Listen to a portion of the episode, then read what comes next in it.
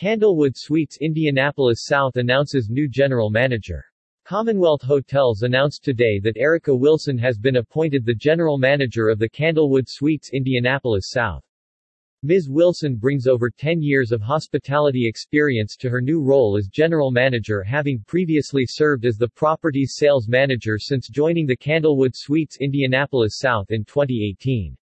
An experienced leader in both operations and service, Ms. Wilson built her career by her dedicated sales management experience. She is adept at effectively leading teams and developing future leaders through training and mentoring. Prior to joining the Candlewood Suites Indianapolis South, Wilson served in various leadership roles in the Indiana market.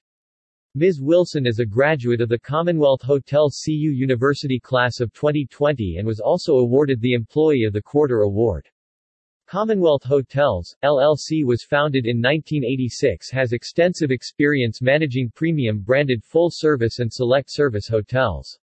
Commonwealth Hotels currently manages 61 properties with nearly 7,600 rooms.